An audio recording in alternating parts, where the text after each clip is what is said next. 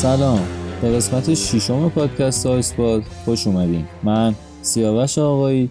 می‌خوام این قسمت باهاتون راجع به فیلم The King's Speech یا سخنرانی پادشاه صحبت بکنم. و امیدوارم از گوش دادن به این قسمت لذت ببرید. پادکست آیسپاد رو می‌تونید از طریق نرم افزار پادکست توی گوشی های اپل نرم افزار گوگل پادکست توی گوشی هایی که سیستم عامل اندروید دارن و نرم افزار کست باکس توی هر جفت این سیستم عامل ها همچنین از طریق سایت siavashfendi.podbean.com و نهایتا از طریق کانال تلگرام ما آیسپاد پادکست دنبال بکنید. و پیشنهاد منم این هست که برای حمایت بیشتر از نرم افزارهای غیر تلگرام برای گوش دادن به پادکست استفاده کنید. خب نهایتا این نکته رو میگم که اگر تا به حال فیلم سخنرانی پادشاه رو ندیدین همین الان این قسمت رو استوب کنید و بعد از تماشای این فیلم برگردین و ادامه این قسمت رو گوش کنید. به خاطر اینکه در غیر این صورت هم فیلم براتون اسپول میشه و هم از گوش دادن به این پادکست لذت کافی رو نخواهید برد. خب دیگه بریم سراغ این فیلم.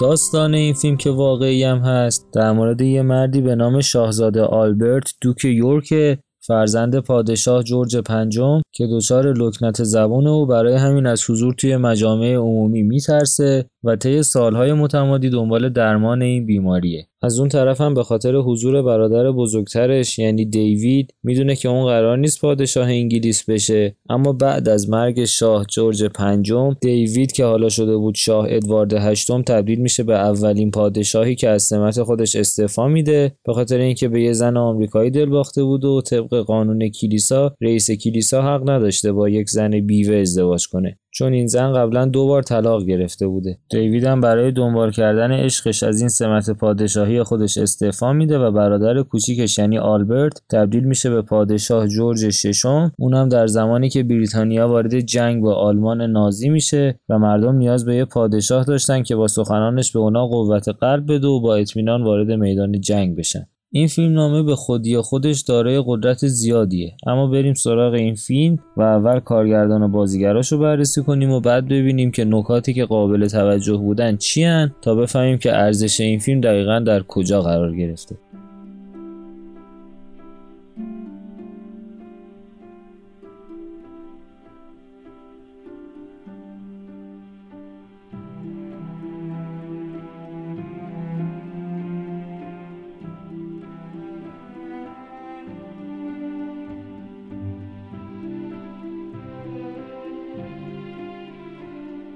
کارگردان این فیلم یه آدم انگلیسی به نام تام هوپره که کلا معروف به استفاده از استایل های دوربینی که دی ان ای داستانگویی رو به یه نحوی رمزگذاری می‌کنن. تام هوپر به شدت تحت تاثیر لری سمیث فیلمبردار اصلی استنلی کوبریکه و توی خیلی از فیلماش هم از اون استفاده کرده. یه بار هم جایزه اسکار بهترین کارگردانی رو برده و بهترین فیلم که جفتش هم به خاطر همین فیلم بوده و کلا هم راز موفقیتش رو تحقیق کردن در مورد فیلماش می‌دونه. بازیگر نقش پادشاه جورج شیشم کالین فرث انگلیسیه که دو بار تا حالا نامزد جایزه اسکار شده برای بازیگریش و یه بارم توی همین فیلم رو برده. فیلم های معروفش A Single Man یا مرد تنها Pride and یا غرور و تعصب و Shakespeare in Love هستن. کالین فرث توی یه خانواده خانواده بزرگ شد که پدر و مادرش جفتشون تحصیلات آکادمیک داشتن توی همپشیر و خب از اونم انتظار می‌رفت که همون راهو ادامه بده. اما توی دبیرستان که بوده یهو می‌بینه که راهش این نیست و میفته دنبال کلاسای بازیگری و خودش میگه مجبور بودم که لهجه همپشیری خودم هم از بین ببرم به خاطر اینکه با اون لهجه توی دنیای بازیگری نمی‌تونستم به جایی برسم. بازیگر نقش لاینل لاگ دکتر گفتار درمانی پادشاه جفری راش استرالیاییه که یه بار جایزه اسکار رو برده به خاطر بازی توی فیلم شاین یا درخشش. چهار بار تا حالا نامزد این جایزه بوده. مثلا یه بار به خاطر همین فیلم The King's Speech و یه بارم توی فیلم شکسپیر این لاف که اونم با کالین فرت با هم بازی کردن. توی این فیلم یکی از تهیه کننده ها هم بوده جفری راش. از فیلم های معروف دیگه هم میشه به دزدان دریایی کارایی اشاره کرد که نقش کاپیتان هکتور باربوسا رو داشت. بازیگر مهم دیگه این فیلم هلنا بونام کارتر هست که برای معرفی فیلم های مهمش اول باید اشاره بکنم به رابطه ای که از سال 2001 تا 2014 با تیم برتن کارگردان داشته و دو تا فرزندم از این کارگردان داره و به خاطر همین رابطه ای که داشتن توی خیلی از فیلم های تیم برتن بازی کرده که معروف ترین اونها آلیس در سرزمین عجایب و چارلی و کارخانه شکلات سازی هستن. توی فیلم های هری پاتر هم در نقش بلاتریکس لسترنج عمه مالفوی اگه درست یادم باشه بازی کرده. فیلم Les Misérables یا بینوایان فیلم Great Expectations آرزوهای بزرگ. این آدم توی تئاتر کار کرده رادیو بوده و توی موزیک ویدیو هم حتی حضور داشته. مثلا موزیک ویدیوی Brand New Day از برایان آدامز و حتی از صداش توی بازی Call of Duty Black Ops 4 سال 2018 هم استفاده شده در نقش مادام میرلا. دوبارم نامزد جایزه اسکار شده این خانم یکی به خاطر همین فیلم یکی هم به خاطر فیلم The Wings of the Dove. موسیقی این فیلم هم الکساندر دسپالت ساخته که فیلم های معروفی رو کار کرده مثلا The Tree of Life چند تا از فیلم های هری پاتر فیلم آرگو که راجع به سفارت آمریکا توی ایران بود و فیلم The Imitation Game. ده بار موزیکایی که برای فیلم ساخته نامزد جایزه اسکار شدن که دو بار توی فیلم های The Shape of Water و The Grand Budapest Hotel تونسته این جایزه رو ببره. برای همین فیلم هم جایزه بهترین موسیقی رو از BAFTA یا بفتا تونسته کسب کنه.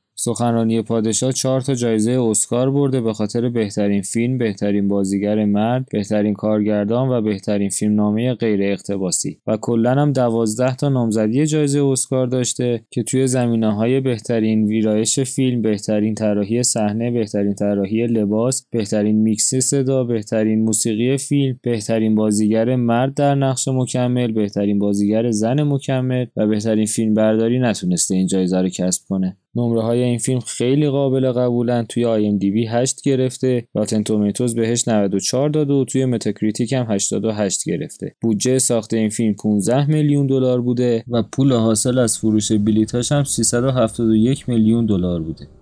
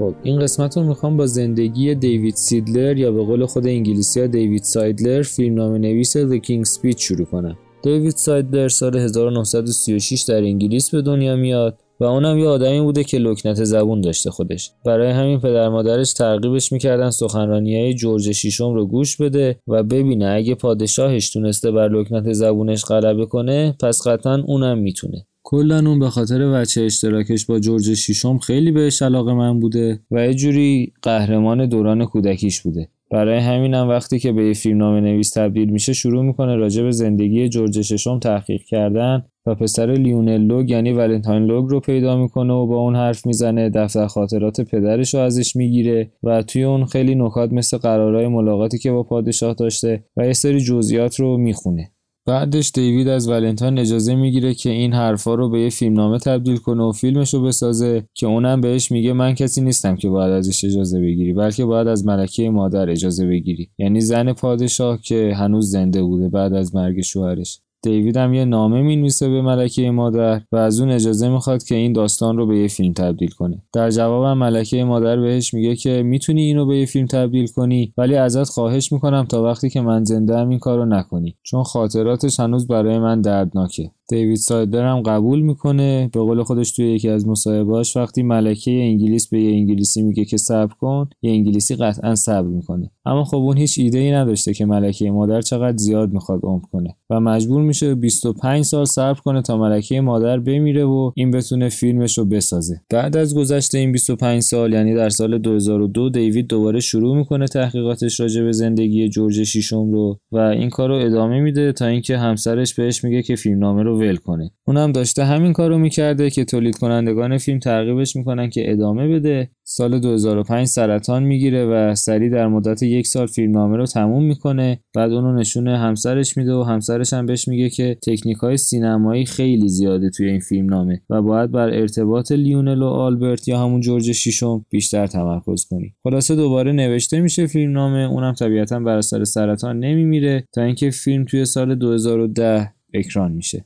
فقط از سال 2002 و شروع مجدد تحقیقاتش یه چیزی عوض شده بوده و اونم این بود که دیگه دسترسی نداشت به ولنتاین لوگ. اما تصمیم که می‌گیرن فیلم رو بسازن موفق میشن تام هوپر و اعضاش با نوه لیونل لوگ یعنی مارک لوگ ارتباط برقرار کنن. اونم نامه های دست نوشته خود شاه رو و لیونل رو که بیشتر از 100 تا نامه هست براشون میاره. اون مکانی که اینا با هم ملاقات می‌کردن رو نشونشون میده. مکانی که در واقع شاه هر روز به مدت زیادی می‌رفته اونجا به خاطر اراده قوی که داشته تا بتونه بر لکنت زبونش غلبه کنه. حتی متن اصلی اون سخنرانی شاه توی سال 1939 که آخر فیلم باش مواجه میشیم و داره جنگ با آلمان رو اعلام می‌کنه هم دست مارک لوگ بوده. بعد خیلی جالب بود. جاهای خاصیش یه خط عمودی کشیده بودن قبل کلمات و اون برای این بود که شاه وقتی اینا رو می‌بینه مکس کنه و با تمام قدرت حمله کنه به کلمه بعدی تا بتونه اون کلمه رو ادا کنه. بعد خود شاه یه سری از قسمت ها رو خط زده بود و کلماتی که راحت تر بود گفتنش رو گذاشته بود. مثلا یه جا به جای کلمه سامن از کلمه کال استفاده کرده بود.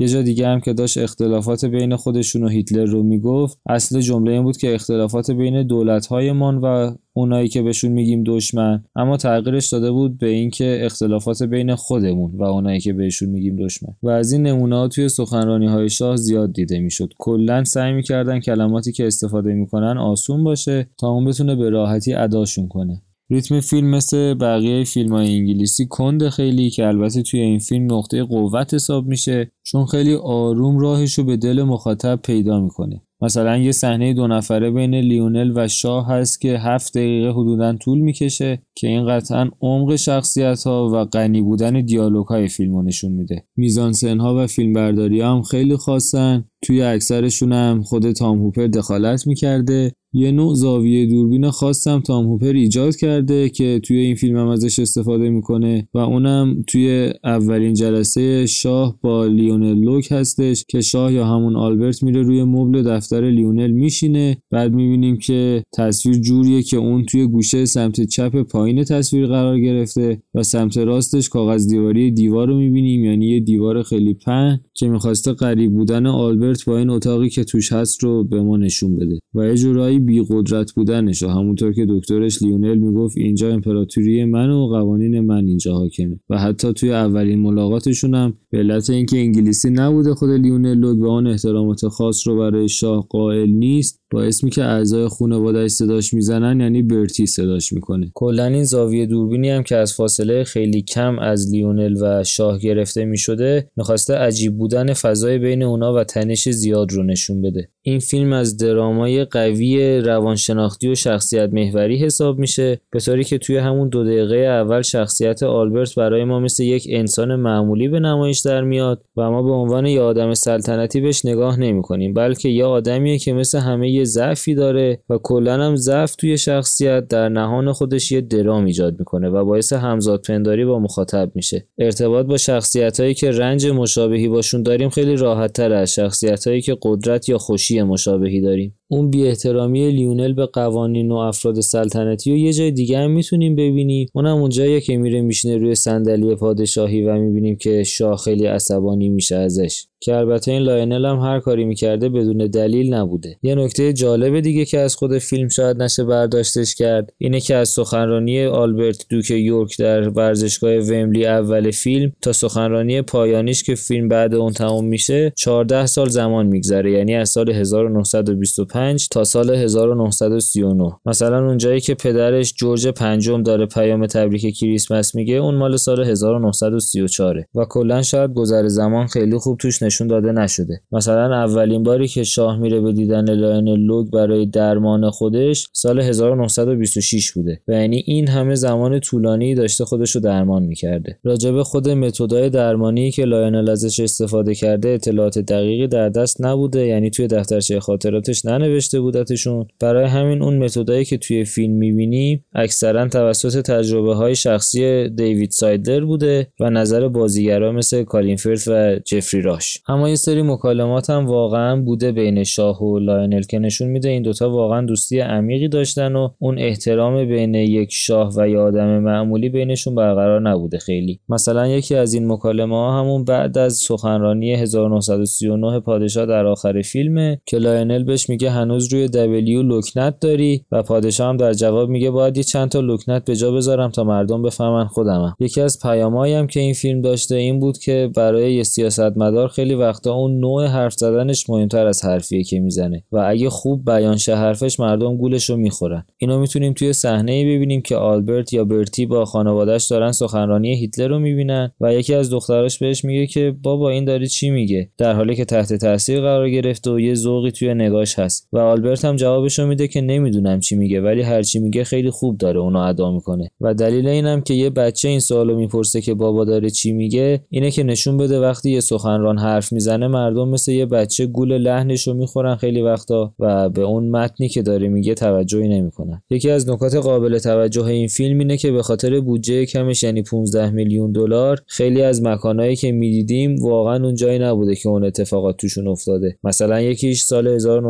1925 همون شروع فیلم و سخنرانی دوک یورک آلبرت بود که اون در حقیقت توی ورزشگاه ومبلی بوده اما توی فیلم اومدن از ورزشگاه تیم لیدز یونایتد استفاده کردن. از این موارد مشابه بازم توی فیلم هست. و خیلی جالبه یه مقایسه انجام داده بودن بین خود جورج و این فیلم و می‌گفتن همونطور که جورج قرار نبود شاه بشه این فیلم هم اصلا قرار نبود انقدر معروف بشه با این بودجه کمش. اما خب به علت خوش ساخت بودنش و البته نقطه قوت اصلیش یعنی بازیگری فوق العاده همه بازیگراش تونست تا این حد معروف بشه. مثلا بازیگر خود جورج یعنی کالین فرث انقدر خوب تونسته این لکنت زبون رو اجرا کنه که واقعا حس می‌کنیم که یه آدمیه که لکنت زبون داره. من خودم وقتی مصاحبه رو دیدم یکم برام سخت بود که ببینم این داره روون صحبت می‌کنه. و هی منتظر بودم که یه گیر کنه. از نقاط ضعفی هم که راجع به فیلم عنوان می‌کنن همینه که فیلم برداریاش خیلی dynamic و پویا نبوده که البته به نظر من مشکلی هم ایجاد نکرده توی این فیلم. یه مصاحبه جالب با تام هوپر کارگردان فیلم می‌دیدم که خبرنگار ازش می‌پرسید که اصلا دلیل اینکه اومدی سراغ این فیلم چیه؟ اونم گفت به خاطر اینکه من یه استرالیایی انگلیسی هستم و شخصیت لاینل هم استرالیایی بود. علاقه پیدا کردم که اول این فیلم بسازم. بعد اینکه می‌خواستم این حرفم بزنم که حتی شاه هم اگه باشی یه سری موانعی داری که نمی‌ذاره بهترین version خودت باشی. کلا هر انسانی این موانع رو توی زندگیش داره. حالا ممکنه خجالت باشه ممکنه عدم اعتماد به نفس باشه عدم حس امنیت باشه ولی هر کی یه چیزی داره که هر روز داره با این میجنگه و چه بهتر که بدونه حتی شاه انگلیس هم می‌تونه از این مشکلات داشته باشه. راجب دوستی لاینل و برتی هم ازش سوال پرسیده بودن که چی شد که اینقدر دقیق و سعی کرد زیاد بهش بپردازه. اونم گفت من وقتی سخنرانی پادشاه رو گوش می‌دادم توی سال 1939 می‌دیدم که هنوزم یکم لکنت داره همونطور که لاینل هم بهش گفته بود روی W یکم گیر می‌کنی. و خب به این نتیجه رسیدم که توی این داستان صحبت اصلی این نیست که پادشاه تونست به طور کامل این مشکلش رو برطرف کنه. بلکه حرف اینه که اون تونست خودش رو جمع کنه بیاد و این سخنرانی رو انجام بده که دلیل اینم قطعا خود دوستیه بود با لاینل. این لاینل هم کلا شخصیت شخصیت خیلی جالبی بوده بازیگر تئاتر درجه دو سه بوده. بعد همونطور که توی فیلم دیدیم مدرک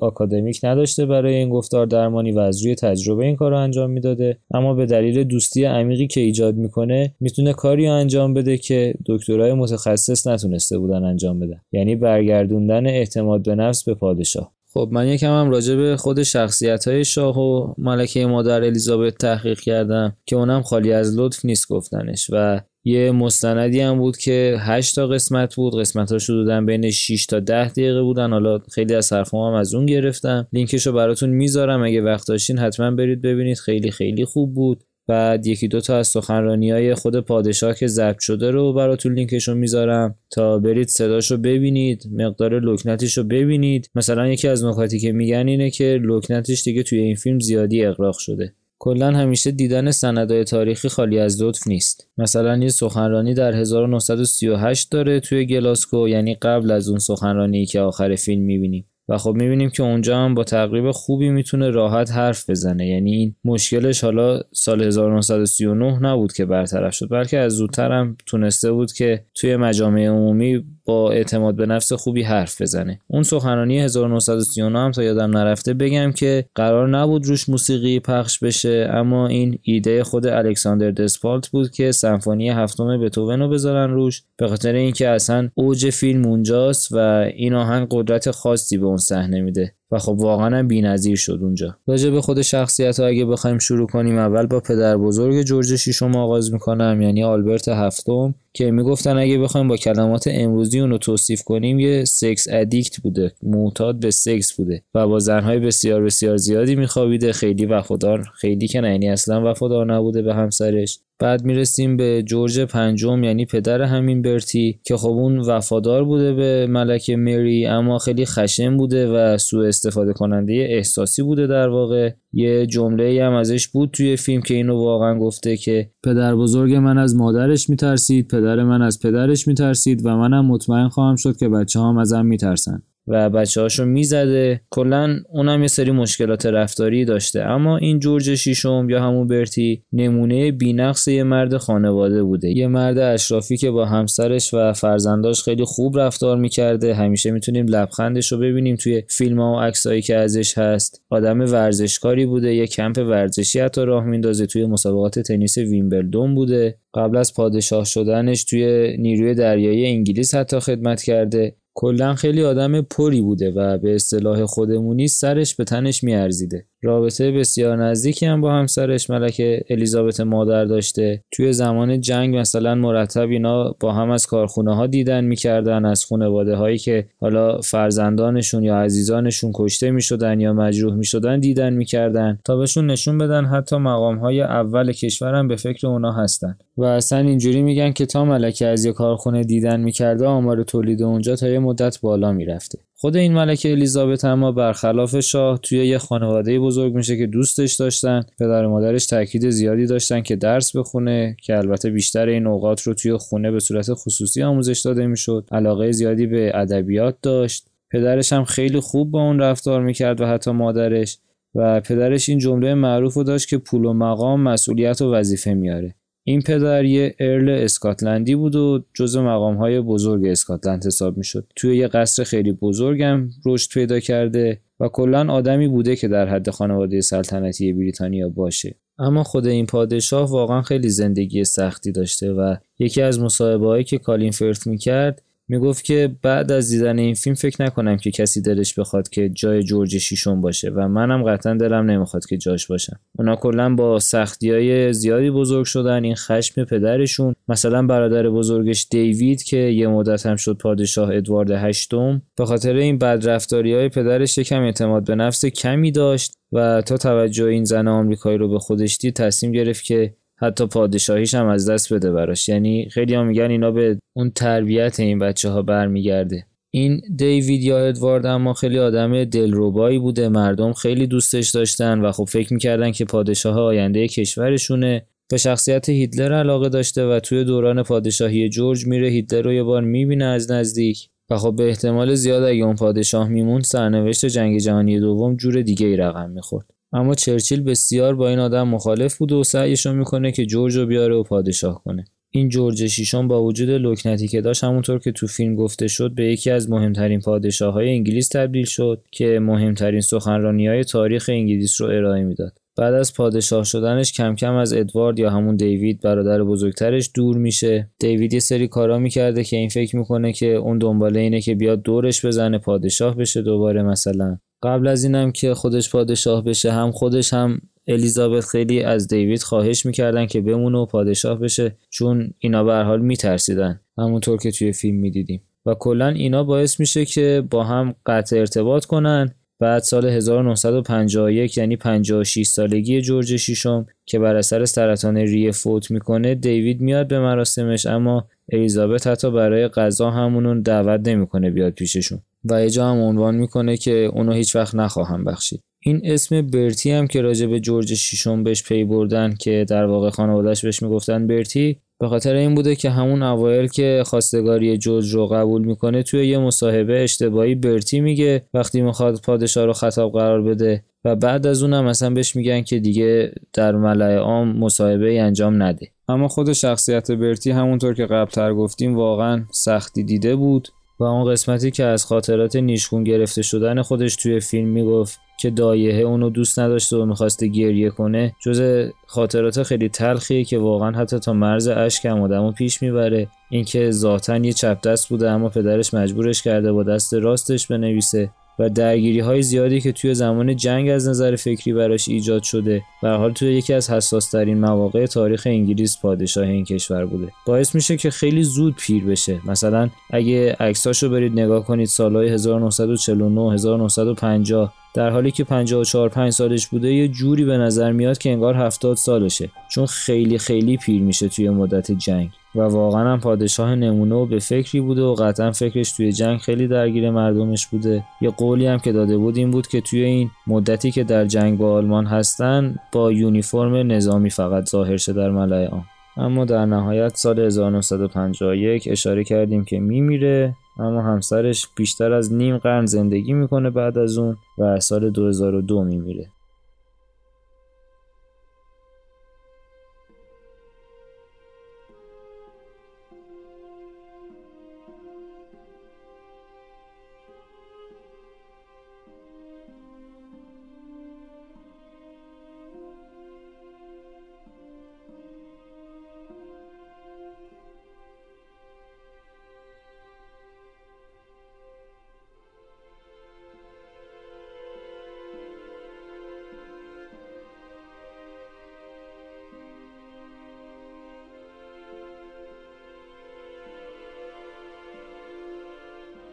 چیزی که گوش دادین قسمت ششم پادکست آیسپات بود که توی اون به بررسی فیلم The King's Speech یا سخنرانی پادشاه پرداختیم و امیدوارم از گوش دادن به این قسمت لذت کافی رو برده باشین. من برای تموم شدن این قسمت به جای استفاده از آهنگ Feeling Good از Muse تصمیم گرفتم از یک کلیپ صوتی استفاده کنم که سخنرانی واقعی خود پادشاه جورج ششم در سال 1939 وقتی که جنگ با آلمان رو اعلام می‌کنه. در واقع اون سخنرانی که در پایان فیلم دیدیم. اومدن مثل خود فیلم سمفونی هفتم بتوون رو روی این سخنرانی قرار دادن و منم تا جایی که می‌شد و به صدا لطمه ای نمی‌خورد یکم از نویز این صدا رو کم کردم و اونایی هم که حالشو ندارن به یوتیوب برن و کلیپ که گفتم و ببینن می‌تونن صدای واقعی جورج ششم و میزان لکنت اون رو ببینن. فقط این رو بگم که وقتی خودم داشتم این قسمت رو گوش می‌دادم چند جا صدای خشخش هدفون میومد یه جا خودکارم از دستم افتاد صداش اومد. خلاصه به خاطر اینجور قضايا معذرت خواهی می‌کنم و امیدوارم که خوبی مطالب این قسمت ها رو پوشش داده باشه. تا قسمت بعد خدا نگهدار. In this grave hour, perhaps the most fateful in our history, I send to every household of my people, both at home and overseas, this message, is spoken with the same depth of feeling for each one of you as if I were able to cross your threshold and speak to you myself for the second time in the lives of most of us, we are at war. Over and over again, we have tried to find a peaceful way out of the differences between ourselves and those who are now our enemies. But it has been in vain. We have been forced into a conflict, for we are called with our allies to meet the challenge of a principle which, if it were to prevail, would be fatal to any civilized order in the world. It is the principle which permits a state in the selfish pursuit of power to disregard its treaties and its solemn pledges, which sanctions the use of force or threat of force against the sovereignty and independence of other states. Such a principle, stripped of all disguise, is surely the mere primitive doctrine that might is right. And if this principle were established throughout the world, the freedom of our own country and of the whole the British Commonwealth of Nations would be in danger. But far more than this, the peoples of the world would be kept in the bondage of fear, and all hopes of settled. Peace and of the security of justice and liberty among nations would be ended. This is the ultimate issue which confronts us for the sake of all that we ourselves hold dear and of the world order and peace, it is unthinkable that we should refuse to meet the challenge. It is to this high purpose that I now call my people at home and my people across the sea who will make our cause their own. I ask them to stand calm and firm and united in this time of trial. The task will be hard. There may be dark days ahead, and war can no longer be confined to the battlefield. But we can only do the right as we see the right, and reverently commit our cause to God if one and all we keep resolutely faithful to it, ready for whatever service or sacrifice it may demand. And then, with God's help, we shall prevail. May He bless and keep us 哦。